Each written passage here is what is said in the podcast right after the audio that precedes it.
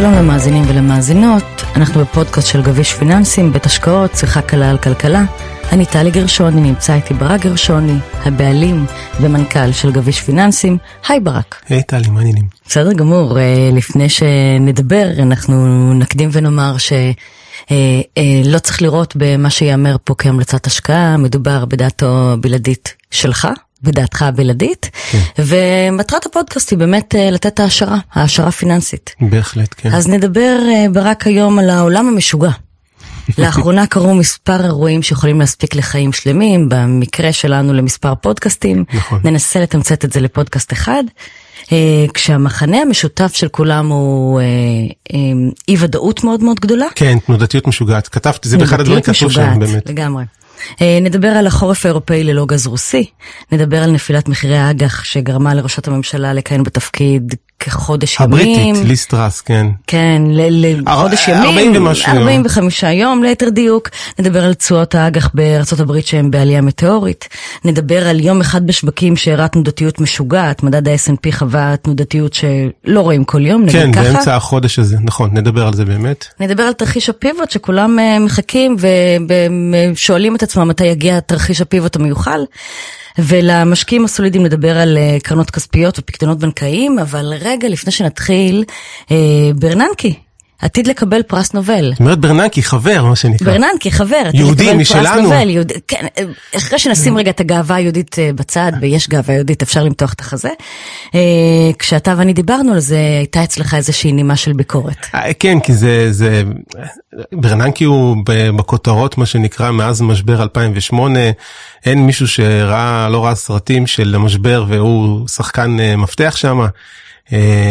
העניין שזה, ההיסטוריה תשפוט האם באמת הפרס נובל הזה מוצדק, כי עם כל הכבוד לעובדה שהנרטיב הוא שהם הצילו את העולם, והצילו את AIG, והצילו את כל שוק ההון, את וול סטריט, מקריסה רבתי ש, שתגרום למיתון כמו השפל הגדול, שעל זה הייתה העבודה של ברננקי, ועל זה הוא, המאמרים האלה, הוא מקבל את פרס הנובל שלו, את השיטה של איך לעבוד.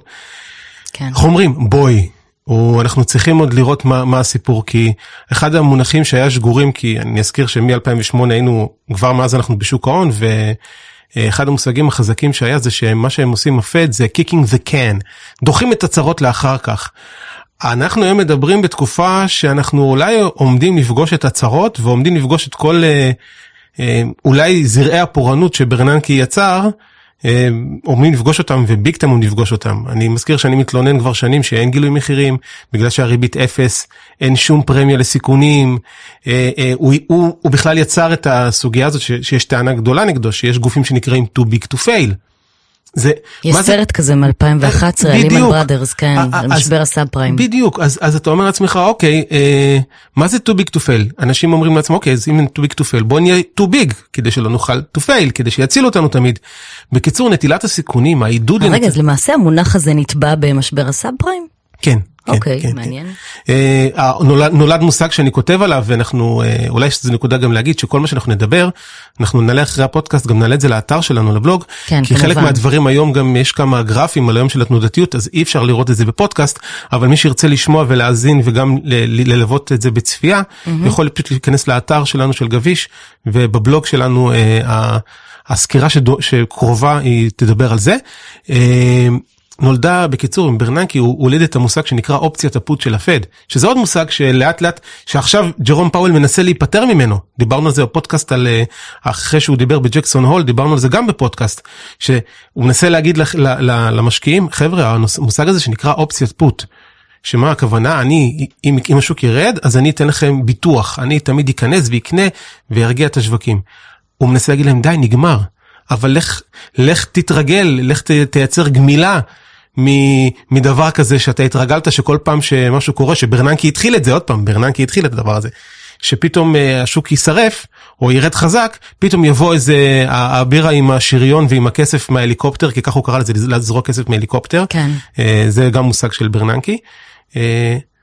אני לא יודע איך כל זה יסתיים זאת אומרת זה מוקדם מדי לדעתי אז ככה על זה החיוך והחצי ביקורת שדיברנו זה כבר אחרי ברננקי קיבל פרס נובל.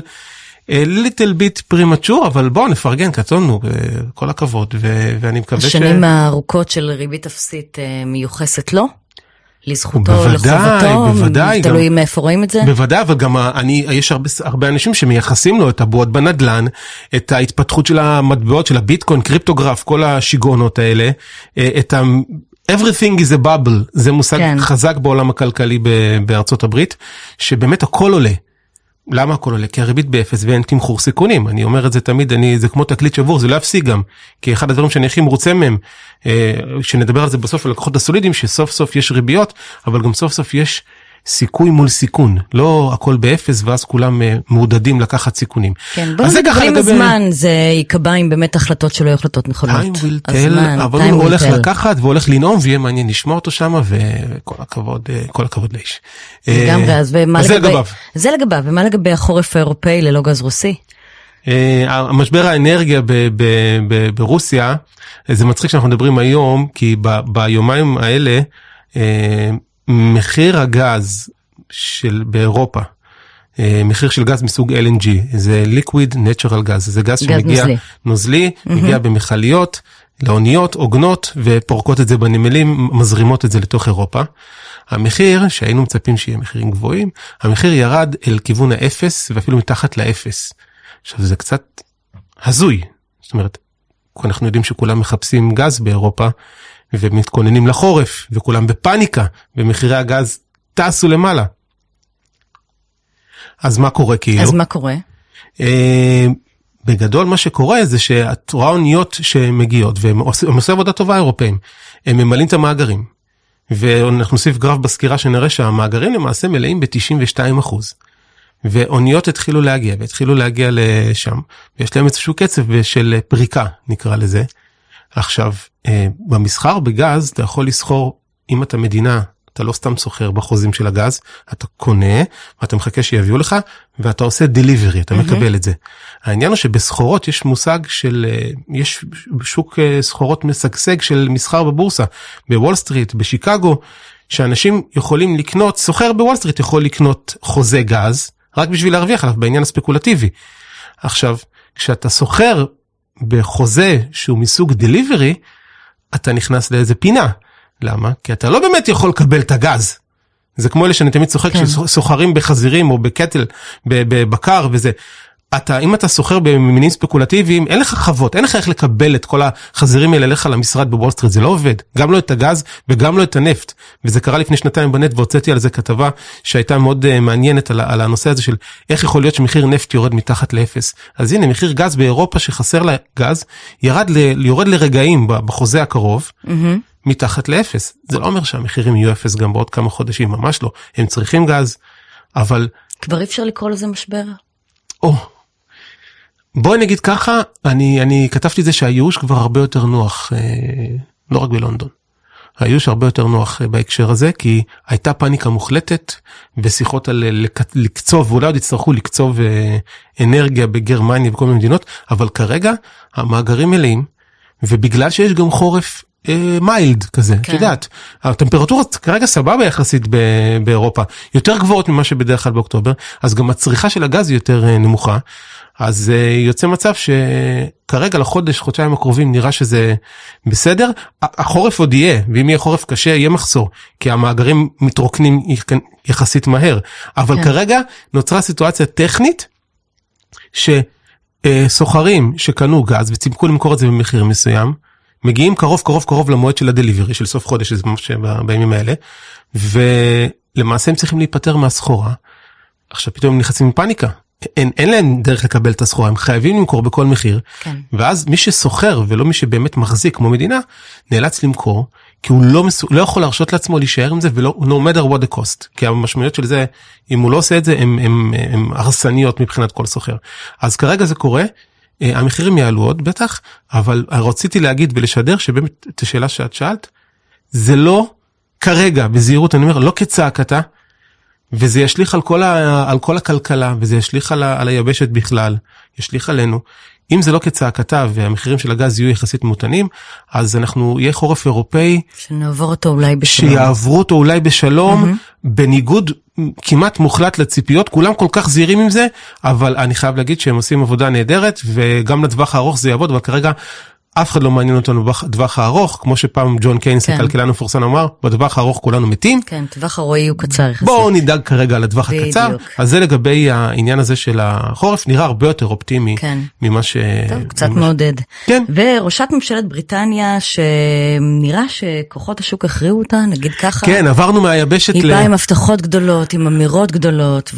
ובסופו של דבר החזיקה 45 יום. נראה לי שזו הקדנציה הכי קצרה שהייתה בהיסטוריה. אני חושב שכן. אני... היא נכנסה לספר השיאים, אני מניחה. כן, אני... מהכיוון ההפוך. יש לנו, יש לנו איזה חבר אנגלופיל אה, לשאול אותו, אבל אנחנו פחות, אה, אני פחות יודע את זה, אבל נראה לי שכן. אז מה זה אומר כוחות השוק הפילו אותה? איך אה, נפילת מחירי האג"ח גרמו לראשת ממשלה? הסיפור, הסיפור נעוץ בסופו של דבר בשני דברים. אחד, לא, הם הציגו איזה, היא והשר האוצר שלה, שהיא פיטרה אותו כבר עוד לפני כן. כן. הציגו מיני תקציב כזה שהוא, אני אדבר בכותרות, בסדר? כן, כי אנחנו לא פודקאסט. נגיד לא ככה. מגובה, יפה. לא מגובה, לא כן. מגובה. כמה, כמה עשרות מיליארדי uh, פאונדים שהם uh, יקצצו במיסים, ועכשיו מאיפה תביאו את הכסף? לא יודעים. עכשיו, איך מביאים כסף שלא יודעים, או אתה לא מציג מקור הכנסה אחר? המשמעות של זה שאתה צריך להנפיק חוב. כי איכשהו אתה צריך להביא את הכסף, איך מנפיקים את זה? מביאים, מנפיקים גילט, גילט זה האג"ח האמריקה, הבריטי הממשלתי, ככה הוא נקרא. אז אתה תנפיק כנראה גילט. עכשיו, מה קרה בשוק של אגרות החוב?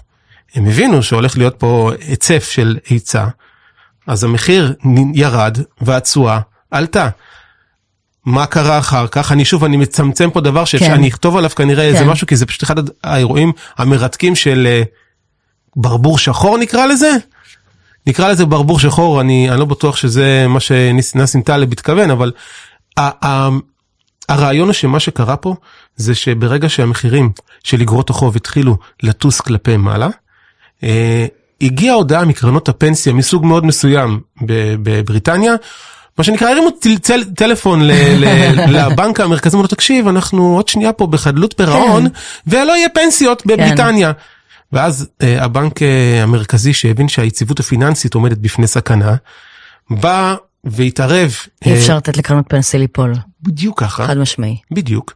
והוא לא נתן להם ליפול, הוא הודיע שבניגוד למצב שלו כרגע שהוא נלחם באינפלציה ומעלה ריביות ולמעשה מוכר אג"חים בשוק, כי אנחנו, אני מזכיר, אנחנו בתקופה שאנחנו עושים ריברס לכל העניינים שברננקי התחיל, לכל העניין הזה של, הרי הם עוזרים על ידי הקלה כמותית, מה זה הקלה כמותית? לקנות אגרות חוב. Mm-hmm. עכשיו עושים את הפעולה ההפוכה.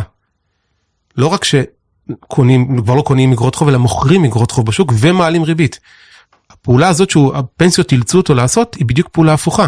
הוא שוב קונה אגרות חוב בכל סכום, בכל צורה, כדי להציל את הפנסיות. כן. למה? כי הם נכנסו לאיזה בעיה עם ביטחונות, שעוד פעם, חלק יגידו שהייתה צפויה, כי אני, אני שמעתי ביוני-יולי סיפורים על זה מכלכלנים בבריטניה, אבל את יודעת, אנחנו חיים את החיים שלנו והתשומת שלנו לא על זה, ואז פתאום זה קורה מהר, זה, זה פיצוץ לפנים, כאילו כזה, אתה וואו, מה קורה פה?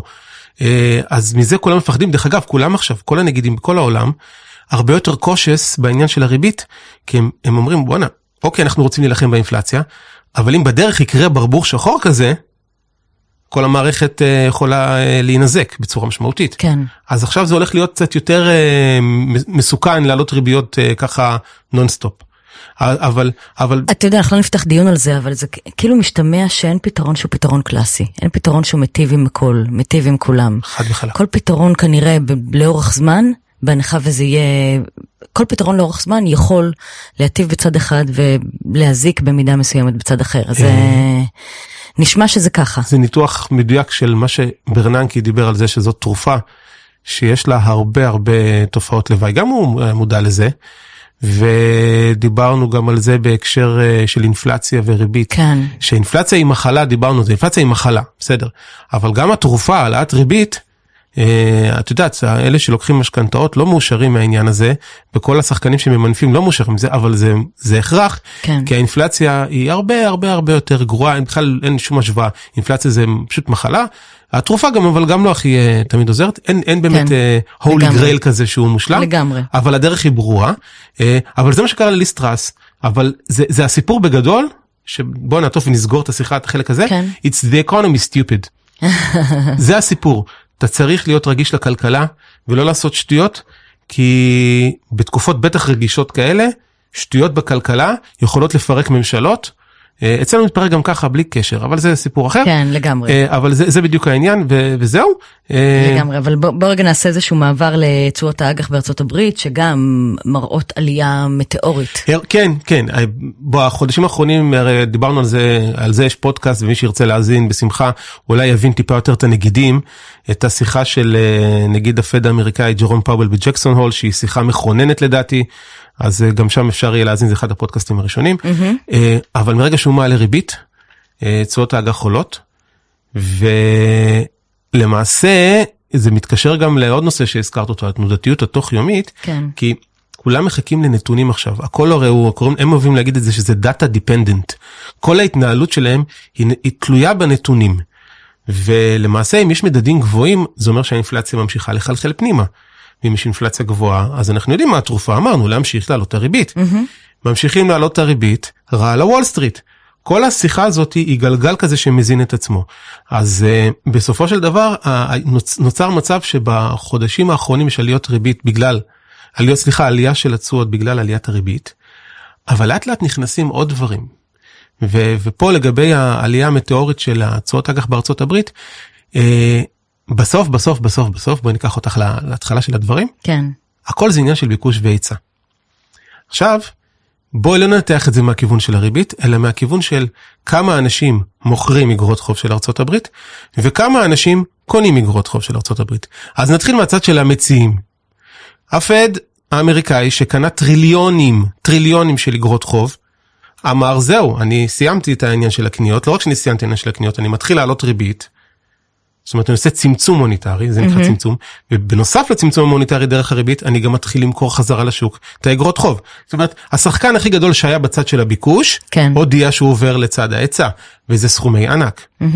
מה קורה עוד יפן וסין יש להם ברגע הברית מעלה ריביות המטבע של כולם נחלש יחסית מולה, ישראל היא מקרה, קורה גם לנו, אבל ישראל היא מקרה קצת אה, מיוחד אה, וחיובי לשמחתנו, מבחינתנו, אבל בגדול המטבעות נחלשים ביחס לדולר, וכשהיפנים לא רוצים שהמטבע שלהם ייחלש יותר מדי, כי זה משהו שקורה, אה, הם מוכרים אגרות חוב אמריקאיות, זאת אומרת הם הופכים להיות מציעים. כן. הסינים הופכים להיות מציעים. יש מספיק גופים, אבל שלושה, תיארתי לך עכשיו שלושה מפלצות, שלוש מפלצות שלמעשה מוכרות עכשיו בצד ההיצע של האג"חים. כן. זה דוחף עוד יותר. את התשואות. את התשואות כלפי מעלה. צריך אולי להגיד אבל פה אולי נפתח איזה... אז בטווח הרחוק נכון להשקיע באג"ח של ארה"ב גם אם עכשיו יש איזושהי תנודתיות? זה היופי של הסיפור, יופי של הנדרת. הסיפור הוא שככל שזה עולה, התשואות עולות, זה נהיה יותר ויותר כדאי. כן. ואז מה קורה? פתאום ייכנסו ידיים. כי אני אגיד שהתשואה של, אה, בשבוע שעבר התשואה של ה-20 שנה, קפצה מעל 4.5 אחוז. 20 שנה, המון זמן. שנה, המון זמן, כן, אבל, אז זהו, חשוב להבין שבשביל מדינות, 10 שנים זה שנה. כאילו, אתה לא יכול לתכנן, אה, חוץ מישראל, שוב, אתה לא יכול לתכנן שום דבר כן. לתוכניות שמתחת לעשר שנים. ה-20 שנה זה לא כזה סיפור גדול, אבל גם לשנתיים התשואות הן 4.5. אז בן אדם שבא לסגור לשנתיים ארבע וחצי שלפני שנה שאלו אותו כמה אתה סוגר לשנתיים היית אומר לך 0.3 0.4 לש... כן. לשנה למשך שנתיים זאת אומרת אתה מרוויח 0.6 הבדל משמעותי. דרמטי. לגמרי. זה, זה פתאום להרוויח 9% בשנתיים, אז יש מי שיבקש. אז ככל שהתשואות עולות, יש מי שיאזן את זה מצד הביקוש. זה הקטע זה לא כן. דיכוטומי של רק מציעים או רק מבקשים. ככל שהתשואות יעלו, יהיה פה איזה מחיר, ש... מחיר של איזון, של המשקל הזה, של המאזניים האלה שיתאזן. אני חושב שאנחנו קרובים מאוד, כי אני לא רואה, אני לא רואה, אני לא יודע אם אני רואה או לא רואה, זה כבר לא משנה מה אני רואה, אבל אם התשואות יהיו בחמישה אחוז, אני מניח שיהיו הרבה הרבה הרבה גופים, בעיקר פנסיות, שפשוט אה, יקנו ויקנו ויקנו, גם פנסיות דרך אגב מחוץ לארצות הברית חמישה אחוז דולרי שאני אזכיר שזה הנכס הכי בטוח כרגע בעולם. אה, זה אחלה של תשואה לחיות איתה לסגור אותה לנעול אותה ל-20 שנה ל-30 שנה צרכים של פנסיות אני מזכיר לך זה לא לשנתיים ולא לחמש הם צריכים לסגור דברים לעוד 30 שנה ולעוד 40 שנה אם אפשר. כן. אז מבחינתם זה אחלה אה, אז ככה התמונה הזאת תתאזן. אה, אבל זה, זה מקשר אותי אבל באמת. רגע, אז אם דיברנו באמת על התנודתיות באג"ח, בוא נדבר רגע על מניות. היה, היה יום אחד שהיה נראה שמדד ה-S&P הראה משהו שמשוגע לגמרי, שאם תראה את זה ב... ב בבלוג שלך יראו משהו שממש מתנהג כמו מוניטור. אני אצרף את הגרף הזה, כן. כן. זה, זה היה משהו מטורף. בואי נגיד, זה באמת קשור לאג"חים. ביום אחד. ביום אחד. כן. ב-14 באוקטובר, mm-hmm. דצמבר שישי לדעתי. מה שקרה זה שכולם חיכו לנתונים של אה, המדד. Mm-hmm. והמדדים היו קצת יותר גבוהים, בעיקר מדד שהפד מסתכל עליו, שזה מדד שמנטרל אה, אה, סדרות נקרא להם תנודתיות כמו מזון ונפט וגז שתמיד מתנדדים, כן. זה מדד ליבה. כן. נקרא. אז מדד הליבה, בעיקר מהצד של השירותים, עלה בצורה מטאורית. וזה כבר כמה חודשים קורה. וזה אומר שהאינפלציה קורה לה בדיוק מה שהפד לא רוצה שיקרה לה, שהיא מחלחלת. היא נהיית דביקה, כל המושגים האלה שבנגידים אוהבים להשתמש בהם, אבל זה אומר שזה לא טוב, בקיצור. הסיגנל הלא טוב הזה, באופן טבעי, מה אתה מצפה שיקרה אם יש לך עכשיו מדד גבוה מהצפוי? שהמניות ירדו. למה שהמניות ירדו? כי כולם עושים את אותו גלגל הזה בראש. אוקיי, אינפלציה גבוהה מדי, אוקיי, זה אומר שהפד הולך לעלות ריבית. הפד יעלה ריבית, רע למניות. רע למניות, מניות ירדו. כן. אבל זה פגש את השוק בתקופה שאנחנו מדברים עליה שהיא מאוד תנודתית, ובסקירה צירפתי שני גרפים שמראים מה, מה חיכה ל, ליום הזה. מה שחיכה ליום הזה זה כמות בלתי, שלא תיאמן, של אופציות שעומדות לפקוע. בין אם אופציות לכל, כאלה שמהמרים על עלייה, לבין אופציות של פוט, שכאלה שמהמרים על ירידה. ירידה, כן. בכמות שהיא באמת לא, לא, היסטורית לא, לא רואים כאלה מספרים, מספרים אדירים. ובסוף יצא מצב שהעובדה שאלה שקונים את האופציות פוט, זה שהם צדקו, היה בעוכריהם כמעט. למה? כי יש כמות אדירה של אנשים שהימרו שהשוק ירד. אבל מה שהם הימרו, הם לא חשבו על זה אולי, זה, זה, זה שיחה בפני עצמה, צריך לחקור את זה עד הסוף, אבל הערכה שלי ומה שמדברים, כן. זה ש... אה, אוקיי, צדקתם והשוק ירד, עכשיו אתה צריך לממש את הרווח. איך מישהו שיש לו פוט או שהוא בשורט על השוק מממש את הרווח? הוא קונה וסוגר. עכשיו, אין לו חודש או חודשיים לסגור, כי כולם קנו אופציות שפוקעות בסוף החודש. בכמויות, עוד פעם, יש לי את הגרף הזה, אנחנו נצרף כן. אותו, בכמויות היסטריות, unprecedented מה שנקרא, לא קרה. אתה צריך פתאום להתחיל לסגור את זה. אתה אומר, אוקיי, אני אקח את הרווח. אבל מה אתה עושה שכולם באים בכמויות כאלה אדירות, אומרים, אוקיי, אני סוגר את הפוזיציה, סוגר את הפוזיציה, מממש את הרווח שלי. השוק מתחיל לעלות.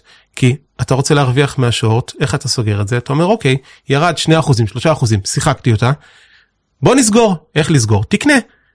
ואז קונים וקונים וקונים וקונים, ופתאום את רואה בשעה 10 שמה, שהדברים מתחילים להתהפך. ונוצר מה שמכונה בעגה המקצועית short squeeze. כי יש לחץ מכל השורטיסטים לסגור ולסגור כן. ולסגור. השוק סיים מירידה של 2.4 לדעתי, מינוס 2.4, לעלייה של 2.6. וואו. אין, בזה אני חותם את זה, זה בוואו, זה לא, לא מכיר דברים כאלה. התנודתיות היא קיצונית. וואו. זה אומר שהסביבה בכלל של, של ההתנהלות כרגע היא סביבה קיצונית. אנחנו חיים בתקופה בהקשר הזה. לגמרי. מ- האמת שזה, אני רגע פותחת סוגריים, אולי מתי שנעשה פודקאסט על הפסיכולוגיה של השקעות. דיברת על זה גם בקודם. אה, מאוד מעניין, כן. מה גורם לאנשים להחליט כך או אחרת, באמת מאוד מעניין. אה, אבל אה, בואו רגע נלך, נדבר על, אתה יודע, אנחנו מדברים כל הזמן על האינפלציה, על האינפלציה, על האינפלציה. אה, מתי, וכולם מדברים או, או מייחלים לתרחיש הפיבוט, מתי יבוא נגיד הפד ויגיד, אוקיי, ניצחנו את האינפלציה, מפסיקים להעלות ריבית, עכשיו מתחילים להוריד, מתי זה יקרה? אז שנייה רגע, אני יוצא, מביא את הכדור בדולח, שכחתי באוטו פשוט, אבל... אני מחכה. כן. אה, בתכלס, אה, אני חושב שכולם צריכים לשים בתקליט, אני כן. מחזיר אותנו שוב פעם בפעם העשירית לפודקאסט של, של ג'קסון הול, mm-hmm. שאומר לאנשים חבר'ה תשכחו מאופציית הפוט שעליה דיברנו של ברננקי, והאמירה שלו שם הייתה ציטוט שאומר שצריך לחכות הרבה זמן, ציטוט של פול וולקר.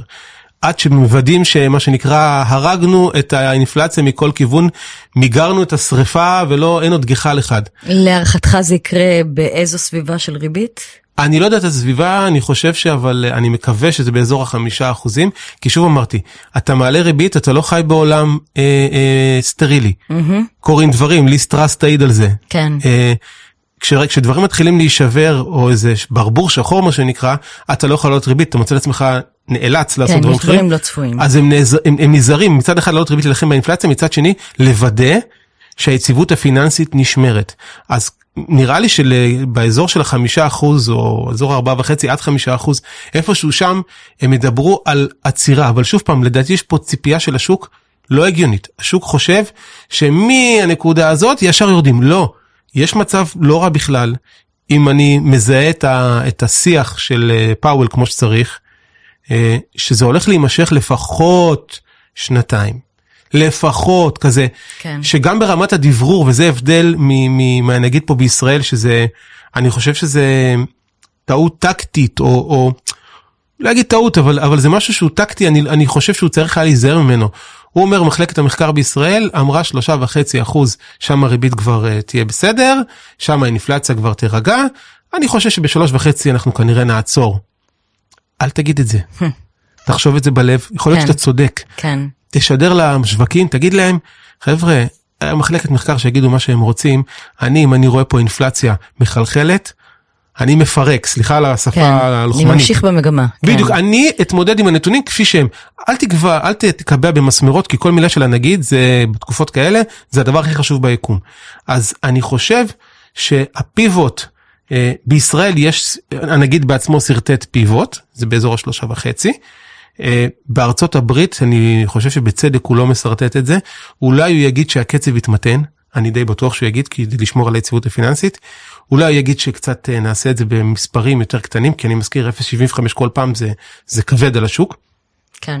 אבל הוא ימשיך עד שהוא יראה את האינפלציה ברמה של אה, קורע את האינפלציה. וזה בערך העניין, אז זה לא עניין של זמן, זה עניין של איפה, מתי, כן, תנאים, מתי התנאים אבל בשנתיים אה, הקרובות אני לא רואה את הפיבוט שכולם חושבים, אני חושב הרבה יותר רחוק. אוקיי, נחכה ונראה באמת, כן. time will tell, אמרנו את זה כבר שוב. ולבסוף בוא נדבר ברק ככה לסיכום על המשקיעים הסולידיים, על איך עליות הריבית משפיעות על קרנות כספיות, על פקדונות בנקאיים. בוא תיתן לנו קצת... החזירו uh, אותם לחיים. החזירו אותם לחיים, שמה זה אומר? כן, זה, um, תראי. גם הם קצת, אתה יודע, ספגו ירידות, הלקוחות הסולידיים. Uh, הם לא רגילים לכאלה ירידות. בואי, בואי, זה understatement, אמרת עכשיו. הכל יחסי. כן, לא, לא, לא, הלקוחות הסולידיים השנה חטפו. בואי נשים את זה במקום. כל מי שמשקיע בשוק ההון חטף, יש פה בין 6 ל-8 ל-10, ומי שהשקיע באג"ח ממשלתיות ארוכות גם 20 אחוזים. ושוב, זה אפיק שמכונה סולידי, ואני יכול להגיד ששנים אני אומר לאנשים שזה סולידי במרכאות, כי כשהריבית אפס שום דבר הוא לא באמת סולידי, כי עובדה שכשדברים חוזרים לנורמל, כן. אז, אז יש, אה, נו, יש, אה, יש הפסדים. אבל הסיפור הגדול בהשקעות, ומזה אנחנו, מי שמתעסק ב, ב, ב, בהשקעות, זה להסתכל קדימה.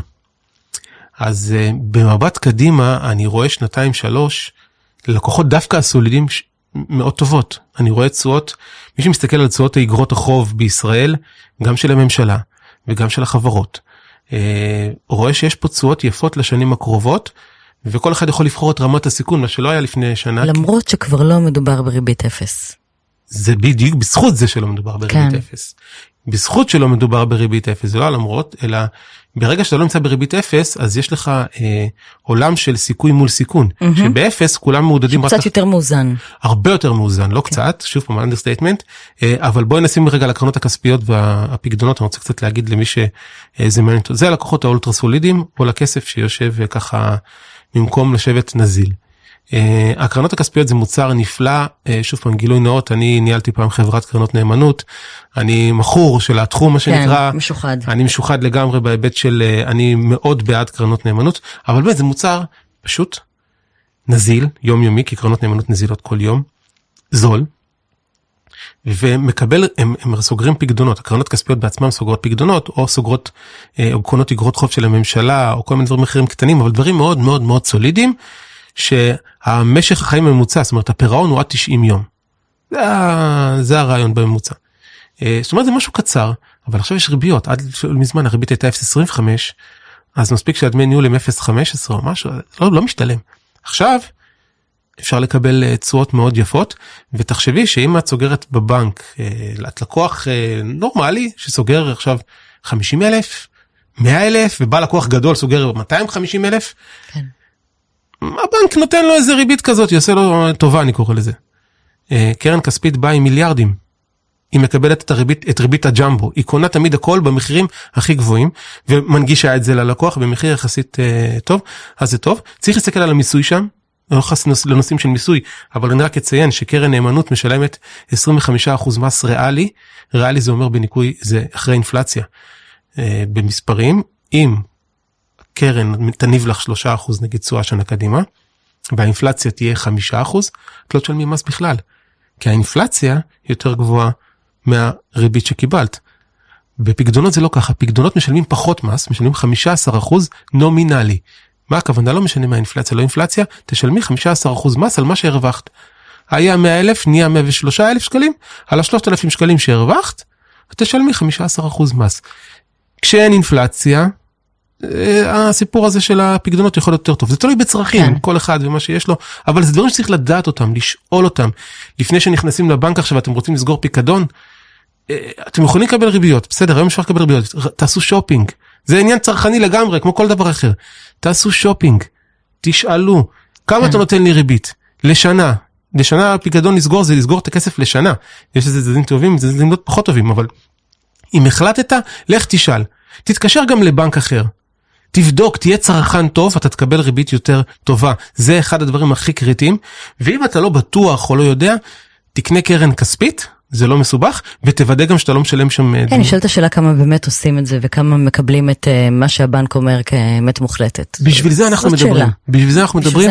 אבל שופינג עוזר, עוזר הרבה יותר. מספיק שתשאל חבר או תבדוק בבנק, תגיד לו, תקשיב, יש לי 250 אלף שקל, אני אעביר אליך את החשבון, היום זה לא מסובך, כמה תיתן לי? אתה אולי תופתע, אם את קיבלת ריבית שהיא טובה והכל, בסדר, תשאר, כל יופי, הבנק שלך נתן לך הצעה נהדרת, אבל תברר את הדברים, כן. כי, כי היום בעולם של ריביות עולות, הבנקים מנסים לשמור לעצמם כמה שיותר מרווח ריבית, שזה מובן, זאת אומרת, הם עסק, הם לא אה, מלכ"ר, הם רוצים להרוויח כסף, מצד שני גם אתה לא צריך להיות פראייר, פשוט תבדוק.